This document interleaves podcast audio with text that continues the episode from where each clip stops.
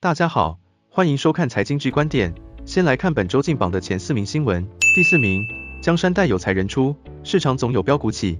国泰金控的前身国泰人寿曾在上个世纪风光做过台股股王，创下一千九百七十五元的天价，直到九年前才由大立光打破。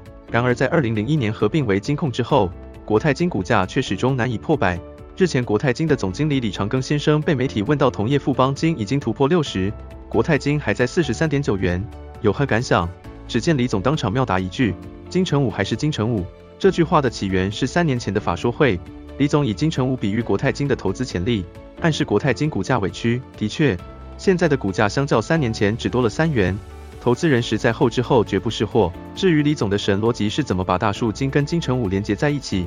或许他是从当年金城武在博朗大道拍的广告得到的灵感吧。第三名，最近台湾政坛人人闻安闭色变，比投资人更惊恐。这起诈骗事件总计非法吸金二十五亿，投资人血本无归。不过说到诈骗，三年前的康油炒股案不只是第一，还是超级第一。前董座黄文烈等人财报造假炒股不法获利超过两百亿元，经过旷日费时的诉讼，台北地院上个月终于做出黄文烈等人要赔偿五十亿。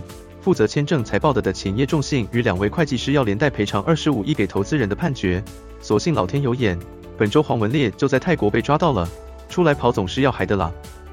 不过大家用膝盖想也知道，别说五十亿，就算五十万他也拿不出来，看来投资人只能找前叶重信了。阿兔，走啊，契弟，你出来啊，打你一锤啦，信唔信？第二名，台湾人勤俭持家。上市公司股东会发的纪念品当然要集好集满。中钢今年股东会赠品是一支名为 Thank You Thank You 的小雨伞，目前网络上转售价据说已达台币三百元，因而引爆大批壮士代股东于全台各地大排长龙领取。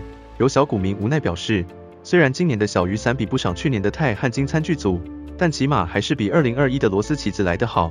我们回顾中钢业绩表现，二零二一年钢市景气大好，股价重回四十之上。